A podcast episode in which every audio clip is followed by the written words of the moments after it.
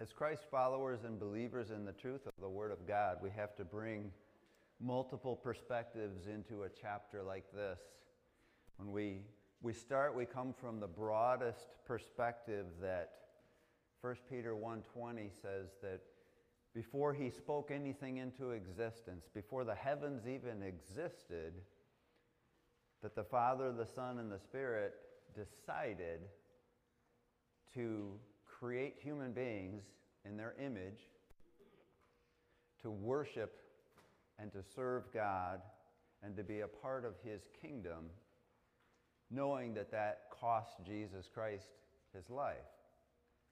So the investment and the value of what he does from Genesis 1 1 to the new heaven and the new earth is a, is a pretty important decision, a pretty heavy decision. Um, within that, we step inside a little bit and we realize that according to the Word of God, He loves everyone. He desires a relationship with everyone. He forces no one. He invites everyone. So, in his sovereignty and his omniscience, he has put together a plan where from the beginning of Genesis 1 1 to the end of the millennium, this plan is orchestrated without violating free will so that the most people possible will enter his kingdom. Now we come in a little bit farther from that and we realize that he is a just God and a holy God, and although he forces no one and he gives complete freedom for the choice in each person's life, what he cannot give any person is the outcome of their choice. That was decided before the creation of the world. So much of Scripture explains the difference between those two choices as part of God's gospel. Um, in his plan to reach as many people as possible, there is a seven year period of wrath on earth. Where, where percentage wise, it is likely that the, the highest percentage of people coming to Christ over any seven year period in the history of man will be the tribulation. It is also a time where the choice will be made clear. And it is a time where the outcome of both choices will be, will be proclaimed by God Himself through 144,002 witnesses, through angels, and through followers of Christ. The Apostle Paul is the only person that elaborates both on church eschatology and Israel's eschatology, which we are grafted into. And he says in 2 Thessalonians 1 6, God is just. He will pay back trouble to those who trouble you and give relief to you who are troubled, and to us as well. And then he explains when this will happen. This will happen when the Lord Jesus is revealed from heaven in blazing fire with his powerful angels. He will punish those who do not know God and do not obey the gospel of our Lord Jesus Christ. So, Paul is describing the tribulation there, which is the culmination of the times of the Gentiles, is the return of Jesus Christ. That is the anticipated kingdom of Israel ever since Abraham was promised in Genesis 15 a territory where Christ would once, once reign, will one day reign. So, ever since Genesis chapter 15, Israel has been anticipating the king and his kingdom. And Paul says that the scales will be balanced when he returns to give relief to those who have said yes and to punish those who say no. Let's pray before we begin. Heavenly Father, as we look into your plan,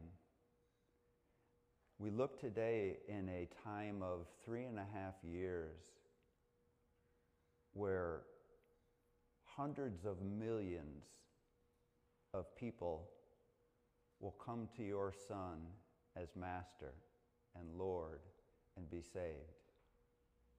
And everyone who refuses will see the consequences with their own eyes. Lord, help us to understand the love and the heart of you, Father, and of your Son to reach as many people as possible while remaining holy. In Jesus' name, amen. So we come into Revelation chapter 8 in, in a time frame where we have had the first chapter is John writing what he sees in obedience to the first third of um, Revelation 1:19, and then he writes what is now. He writes seven letters to seven churches. The book of Revelation is written to those seven churches, and it is written, as we read in chapter 22, to all churches. This is a letter to churches, just like epistles were written to churches. So we see the rapture happen in the first few verses of chapter 4. John experiences the rapture himself as he's seeing God's future plan. And then in chapters 4 and 5, we see the Father, Christ, the Holy Spirit, the elders who've been raptured, four living creatures, and hundreds of millions of angels surrounding the throne, inviting Christ to come to the throne. Then we see Christ in chapter 5 come to the throne, hold out his hand, and his father puts the title deed to the earth in his hand, saying, He is the only one who can do this.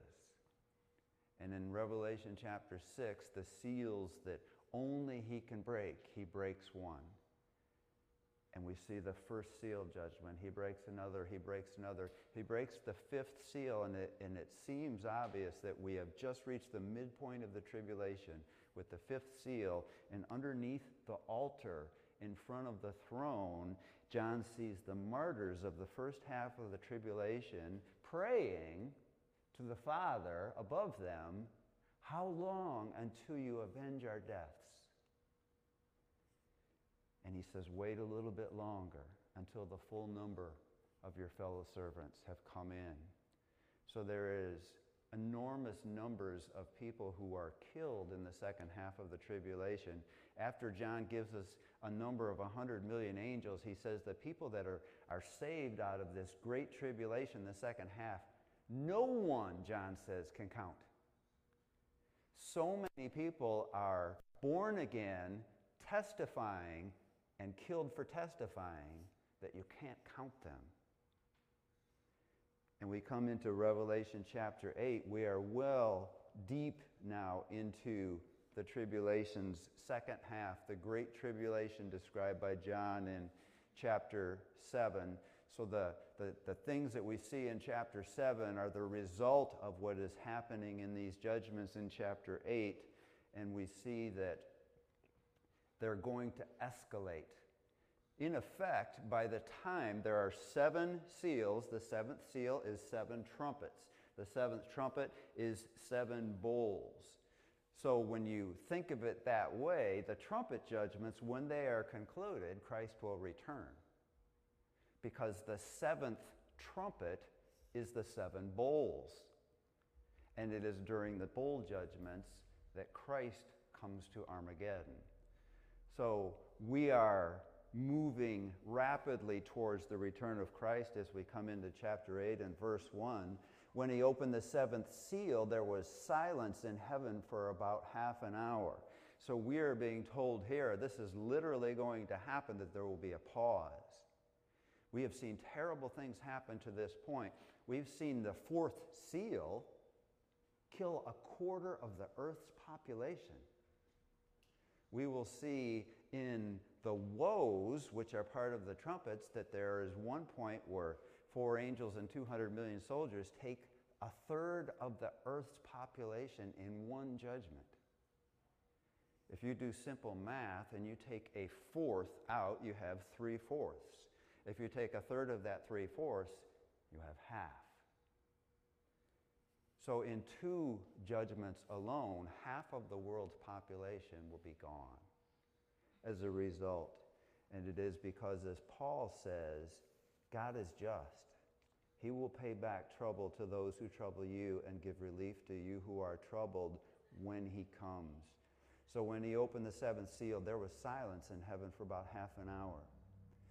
It would have seemed clear on earth by this time, we're well into the second half, that it can't get any worse. It's going to be so much worse, it is similar to a tornado. I haven't been directly in one, but I've been close to several, and dead silence because the air is actually blowing up and down before a tornado hits, and you can't feel the air. And there's that dead silence before that freight train sounding comes. So, this is, I'm not saying this is a tornado, but that's the closest thing that I can compare it to. Verse 2 And I saw seven angels who stand before God, and seven trumpets were given to them. So, verse 1, as he opens the seventh seal, verse 2, we see seven angels who stand before God coming forward, and they're given seven trumpets. And we see this increase um, and the importance of the increase for the gospel. Turn in your Bible to Exodus chapter 8. We'll be there a few times. If you studied the plagues in like Exodus 7 through Exodus 12 and you look at the judgments in the tribulation, you see how closely they parallel each other. But there's a reason for the progression of judgment on earth. It's getting worse, it's getting worse, it's getting worse. It is to show who is in charge. It is to show the sovereign power of Christ, who is sovereign over the tribulation. Not one thing will happen in the tribulation that isn't ordained by the one who opens the seven seals. So we see what happened in Israel, if we, if we rewind a little bit to chapter 8, we see what happened initially is the Jews said, Moses, you're just making trouble. It's worse now that you're here. Why don't you just leave? And then the, the water is turned into blood, and, the, and frogs cover the land, and plagues come on the earth, and the Jews realize this is God. And then a little while later, the Egyptian people are starting to say, This is God. Not a God, not one of the gods. This is the one they call Yahweh. So we come to the judgment of the gnats in verse 16 of chapter 8. Then the Lord said to Moses, Tell Aaron, stretch out your staff and strike the dust of the ground, and throughout the land of Egypt the dust will become gnats. They did this, and when Aaron stretched out his hand with the staff and struck the dust of the ground, gnats came on the people and animals. All the dust throughout the land of Egypt became gnats. But when the magicians tried to produce gnats by their secret arts, this is the Jannes and Jambres we read about in the New Testament, they could not. God has allowed them as magicians to recreate an illusion that they're doing the same thing Moses does whenever he does something. And God says, That's it. I'm going to cover the ground with gnats. You're going to try to call up your conjuring, and it will become obvious. And look who it becomes obvious to. Verse 18. But when the magicians tried to produce the gnats by their secret arts, in other words, magic, they could not since the gnats were on people and animals everywhere, the magicians said to Pharaoh, This is the finger of God. By the time the gnats are poured on the earth, I don't know if any of these magicians will be in heaven. It's certainly possible. What, they, what I do know is that they know who is bringing these judgments. And by the time they leave Egypt, there's only one person in the story that doesn't believe this is God, and it's Pharaoh. And it's not because he doesn't believe there is a God, it's because he will not accept a God to be over him as we go back to Revelation 8.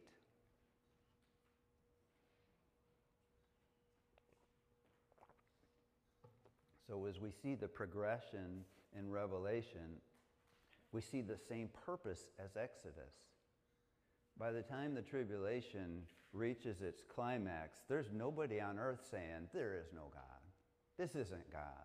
They're all saying it's God. And that's what happened in Egypt many years earlier, and that's what's happening as we come to verse 3. Another angel who had a golden censer came and stood at the altar. He was given much incense to offer. This is an important theological verse. It's easier to understand than chapter 5 and verse 8. Um, because the reason you see in Catholicism and other Orthodox religions, and they're, they're shaking these um, censer or these golden things full of incense is because they believe that, that that's actually prayers going up to heaven. This is one where John explains that no, it's a picture of that. He says, with, he says, he has given much incense to offer with the prayers of all God's people. So it's a picture. Incense was back in Exodus given as a picture of prayers rising to God. We see in Luke chapter 1 where it is the, the offering and the sacrifice of incense that Zechariah is in when he's praying to God, and the people are praying outside because they know this is prayer time, that an angel comes to him and says, You're going to have a son. I'm answering your prayer. So when we see the, the martyrs under the altar in Revelation 6, verses 9 through 11, their prayers are also rising up with this. And John says he was given much incense to offer with the prayers of all God's people.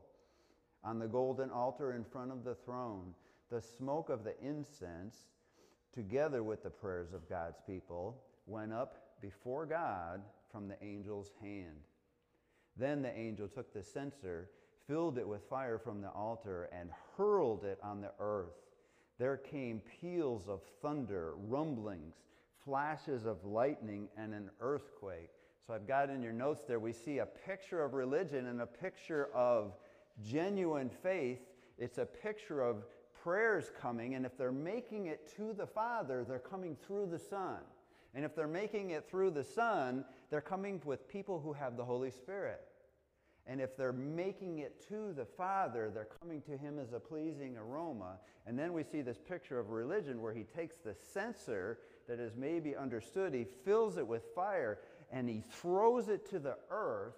And the impact of this censer hitting the earth causes this storm of lightning and thunder. And then earth, the earth actually shakes as a result of this censer hitting the earth.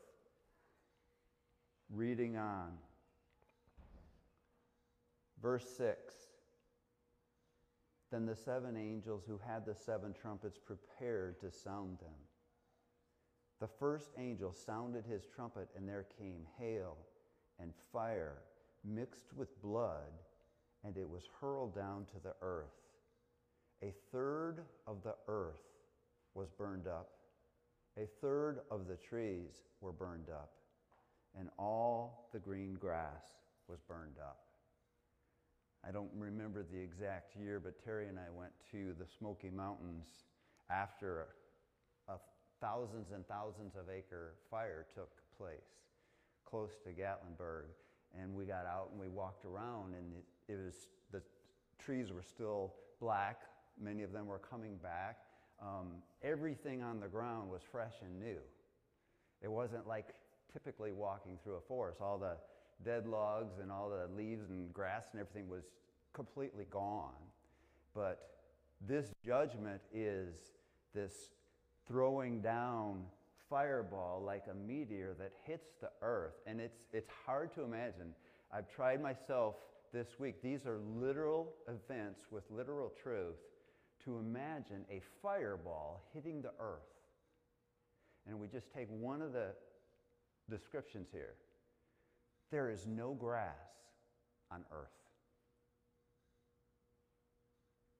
In other words, this is so intense. What happens when they have a firestorm in um, California, some of the amazing things about God, some of those most majestic trees their, their seed pods will only open with a fire. Did you know that?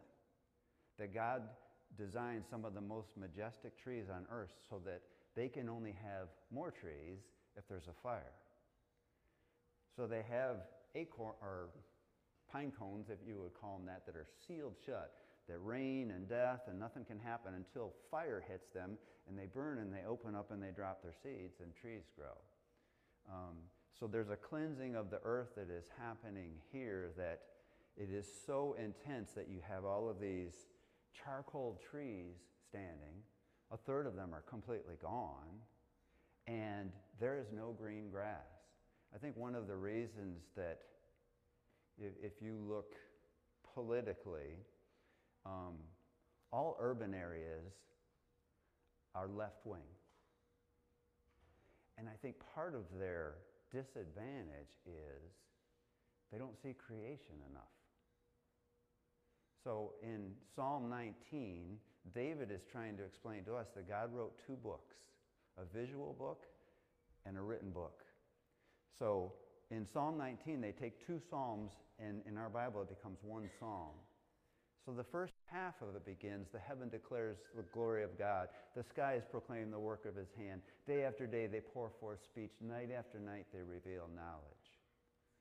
And the second half begins the law of the Lord is perfect, refreshing the soul. The statutes of, the, of, of his statutes are trustworthy, making wise the simple.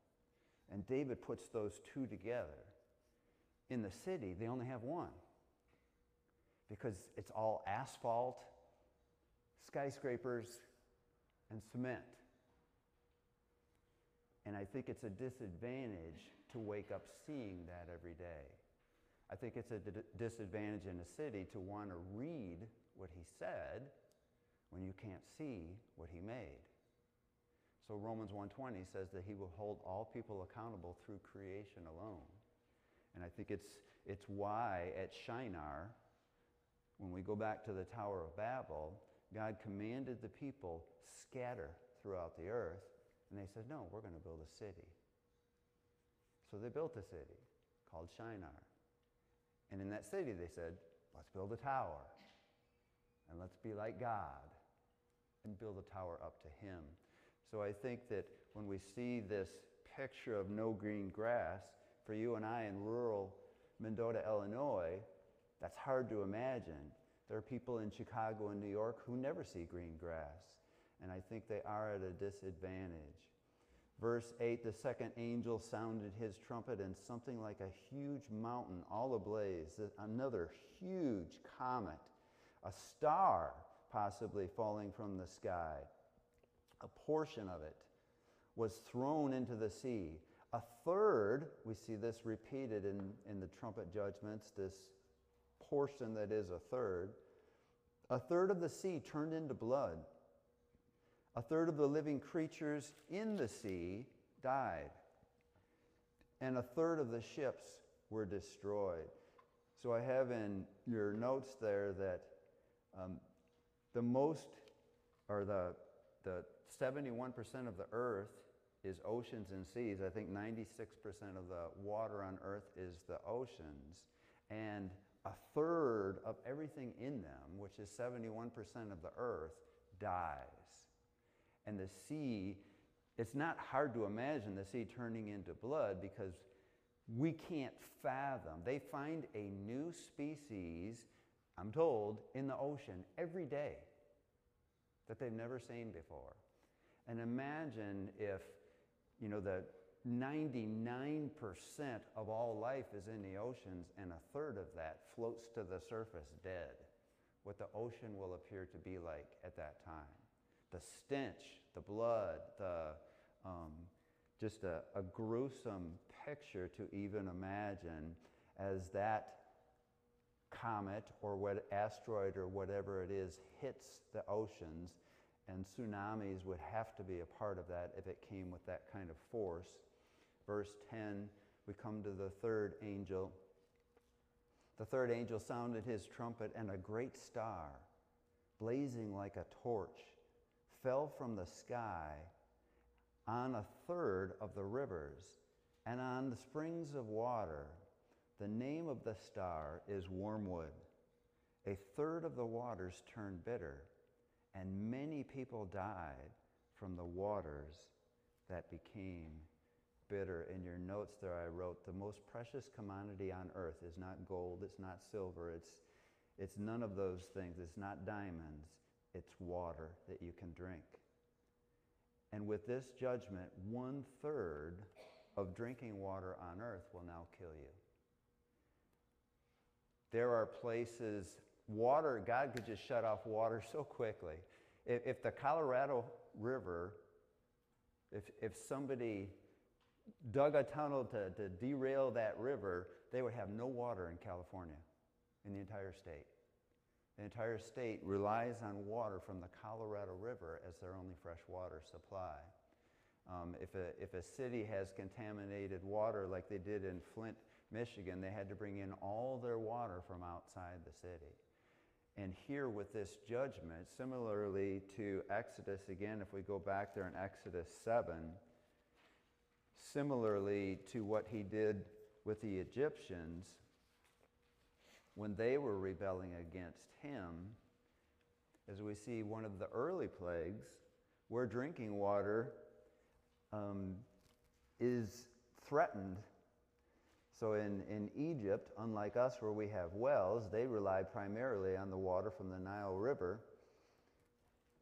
Verse 14 of Exodus 7 Then the Lord said to Moses, Pharaoh's heart is unyielding.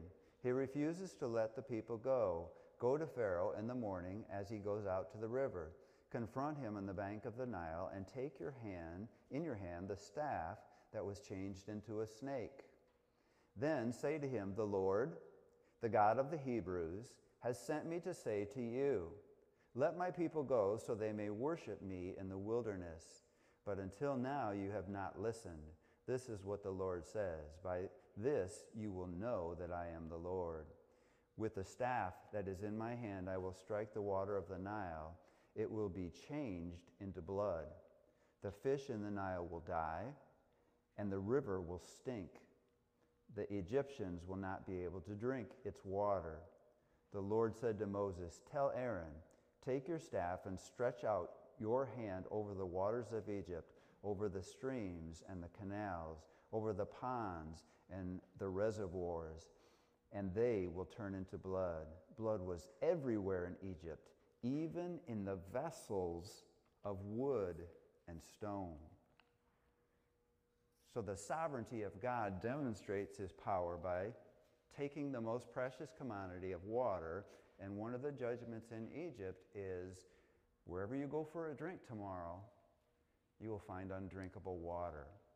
So the Nile River became blood. The, the streams became blood, and people were probably running to their houses like we did in um, YK 2000 or whatever it was called, and, and we're putting water bottles and we're hiding them in our basements like we did with toilet paper and other things recently. And they would have gone in there and they'd opened a bottle and the blood would have been in it.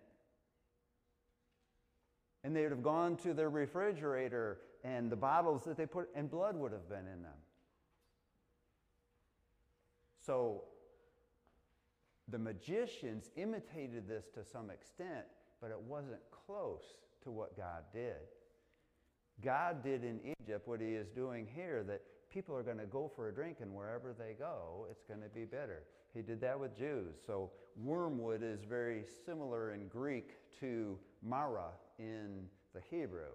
So the, the Jews would have poison water multiple times because they're turning against God, and God is bringing this judgment to them. Turn to Jeremiah chapter 9.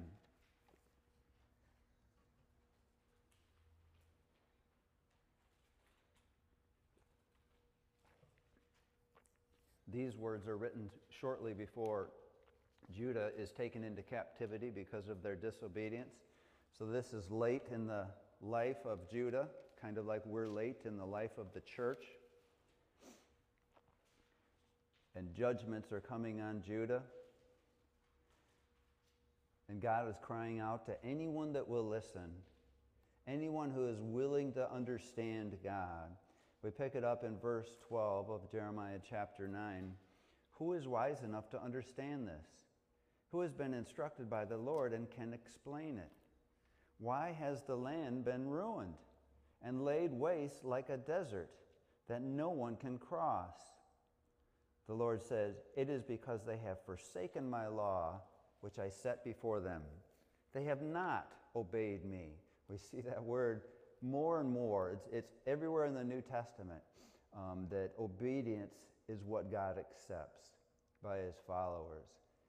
So he says, I set before them, they, they have not obeyed me or followed my law. Instead, they have followed the stubbornness of their hearts. That's what we're studying in Romans 2. Um, they have followed the Baals as their ancestors taught them.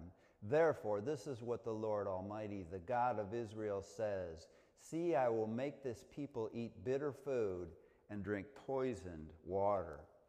So God poisoned the water in Judah and in Jerusalem because of the disobedience and the rejection of the law by the Jews.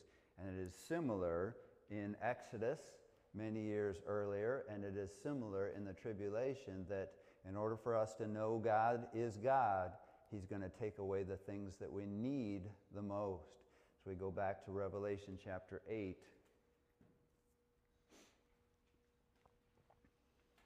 Verse 12. The fourth angel sounded his trumpet, and a third of the sun was struck, a third of the moon, and a third of the stars, so that a third of them turned dark. A third of the day was without light, and also a third of the night. We will see the progressions get stronger and more wrath filled, and we will see really the increase of this until we get to the bowl judgments where it's completely black for days. I was in youth group, I would ask people, Are you afraid of the dark? Of course, teenagers say, No, I'm not afraid. Yes, you are. Everybody's afraid of the dark. We are. It says in Revelation 16, when he makes it black for multiple days, people are literally chewing their tongues because they're so scared. They're terrified. And, and if, if you're not afraid of the dark, maybe be in a brownout in a city sometime. And tell me if you're not afraid of the dark, but it is built within us that Jesus is the light for a reason. So John says in John 3:18 that everyone who believes in him is not condemned, but everyone who does not believe stands condemned already because they have not believed in the name of God's one and only Son. And then the next verse he says, This is the verdict. Light has come into the world. But he says that people hated the light because their deeds were evil. And he says that everyone who does evil hates the light and will not come into the light for fear that their deeds will be exposed. But whoever lives by the truth comes into the light so that it may be seen plainly that what they have done, they have done in the sight of God. Evil loves darkness. So if Chicago, Illinois is still a city where sometimes 70 people are shot in a week end, like in two days. They had a weekend re- recently where 72 people, 54 people got shot in one day in Chicago. Turn the lights off in Chicago. Think about that. Every Christian before the tribulation has been raptured. Every Christian organization is gone, and God turns the lights off. Imagine what that would be like. People that you would fear are scared. It would be so bad to have a lack of light. Think of how terrifying that would be. Turn to Exodus chapter 10.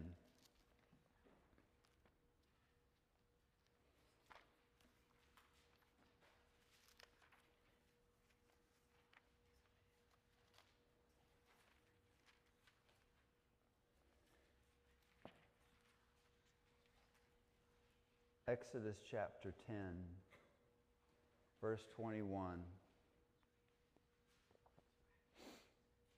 Then the Lord said to Moses, Stretch out your hand toward the sky so that darkness spreads over Egypt, darkness that can be felt. So Moses stretched out his hand towards the sky, and total darkness covered all Egypt for three days. No one could see anyone else or move about for three days. They probably all locked their doors and were afraid. Yet all the Israelites had light in the places where they lived. I don't think we realize, turn to Revelation 16, that similarly to Egypt, now that we're in the trumpet judgments, coming to the bowl judgments, these judgments are being specific.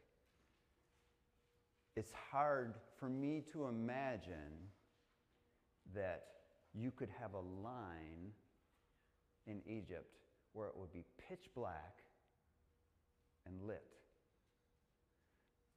But it's even harder for me to imagine how is he going to do that in the tribulation?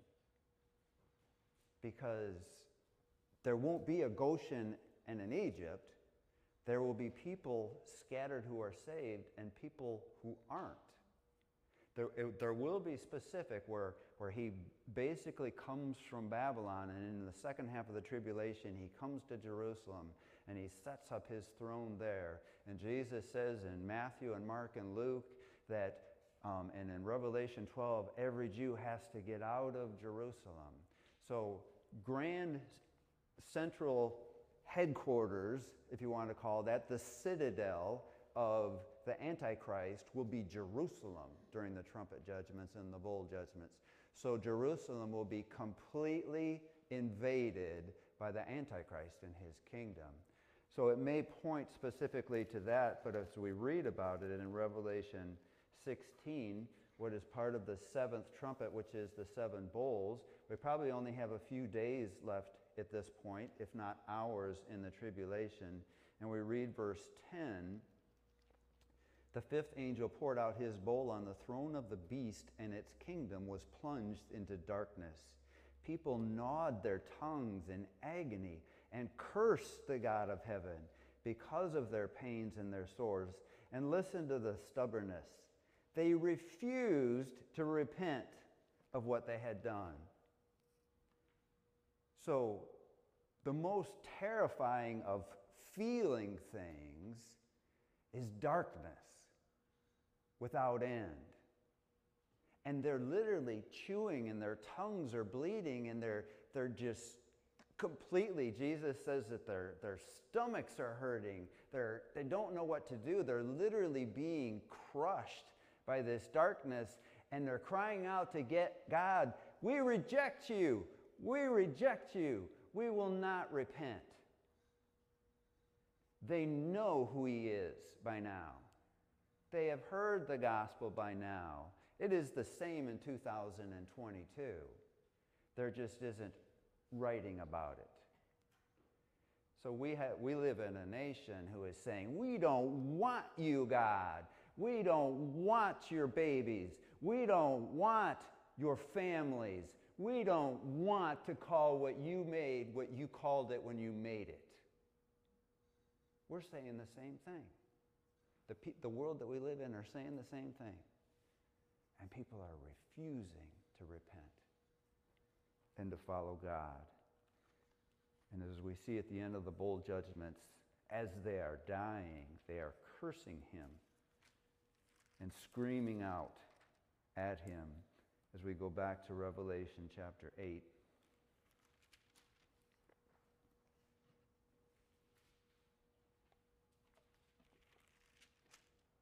Verse 12. Again, the fourth angel sounded his trumpet, and the third of the sun was struck, a third of the moon, and a third of the stars, so that a third of them turned dark. A third of the day was without light, and also a third of the night. So we began this chapter, and you can see with what is happening here the, the increase in the intensity, which is why. So people will turn to Christ. The intensity that has now becoming directed on everyone who is cursing him, everyone who is refusing to repent, and these judgments increase. So we begin well into the second half of the tribulation in chapter 8 with heaven is silent for half an hour. God's kingdom itself is troubled by what he needs to now do. And then we go through the fourth trumpet judgment, and before the fifth comes, there's another pause. And John sees this eagle flying across the sky. Verse 13 As I watched, I heard an eagle that was flying in midair call out in a loud voice Woe, woe, woe to the inhabitants of the earth, because the trumpet blast about to be sounded by the other three angels. So the eagle is telling John, it's going to get a lot worse. It's not just going to get worse, it's going to get a lot worse. So the three woes are trumpets five, six, and seven. So you have there in your notes kind of a diagram to understand that, that the first woe is Revelation 9, 1 through 11, when the fifth trumpet is blown. And to understand this, we will see as we study this next week, I believe that there is five months left in the tribulation when this trumpet is blown. Because what happens is God gives Satan a key. In Genesis 1 1, this would have happened almost immediately that God created angels, including Lucifer. In Isaiah chapter 14, about verses 12 through 15, and Ezekiel chapter 28, there's a stretch in the middle of that chapter that explains that when he created these angels, that Satan himself, Lucifer himself, came forward and is like, that's not good enough to be an angel. I want to be like him. And we will learn in Revelation 12, we learn from the Gospel of Luke quite a bit about this. There's two things we learn from Luke is Satan's Jesus saying, I saw Satan fall like lightning, and he's describing Satan's being cast out. Also in Luke, Luke is the only one. Thank God for Luke. And it's not because he's better than Matthew or Mark, but he's a Gentile. So he doesn't assume we know things that we don't know.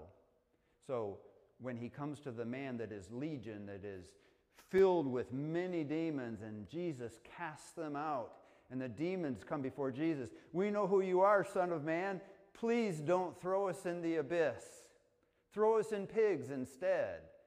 So, demons that are above the surface of the earth know that there is a holding place under the earth where the most vile demons have been kept since Genesis 1 1.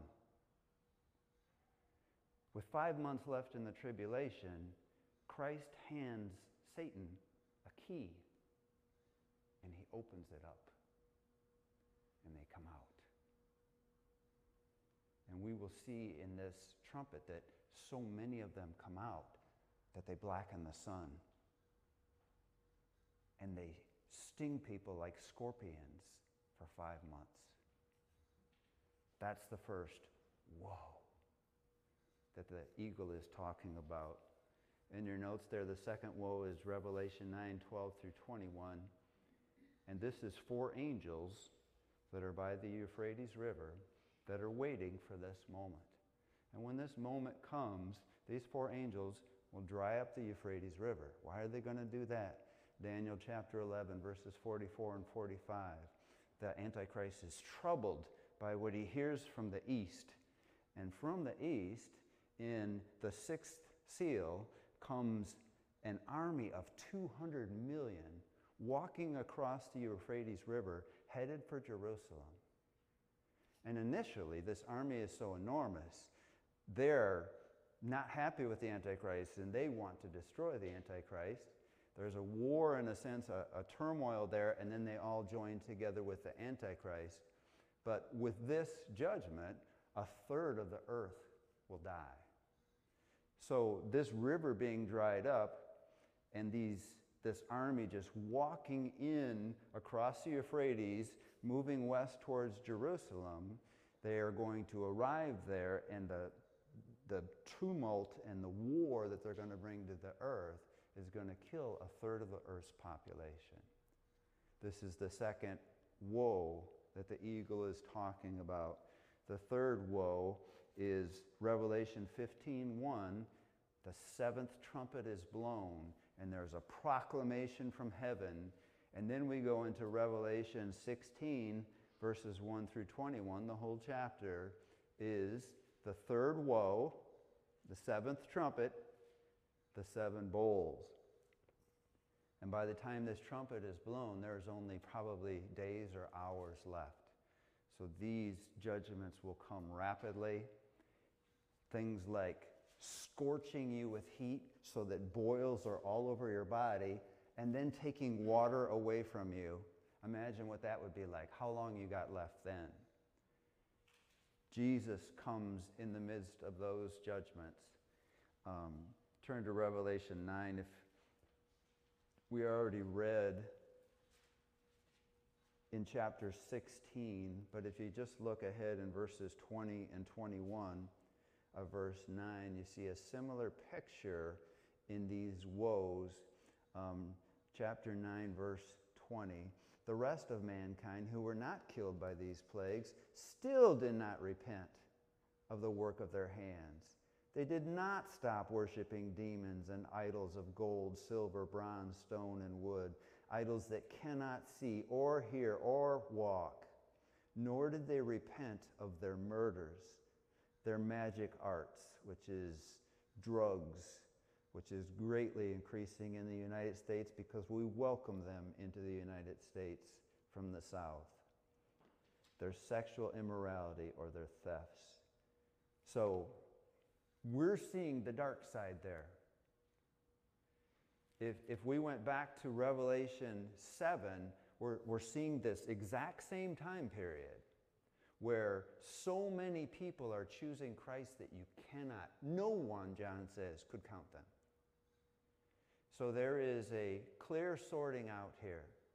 There's a sense of, if you tried to put this into a church service, you could say, stay here and die, or follow Christ. That's what the angels are going to be saying. They're going to say, um, they're going to say to the people that if you receive the mark of the beast and you choose to follow him,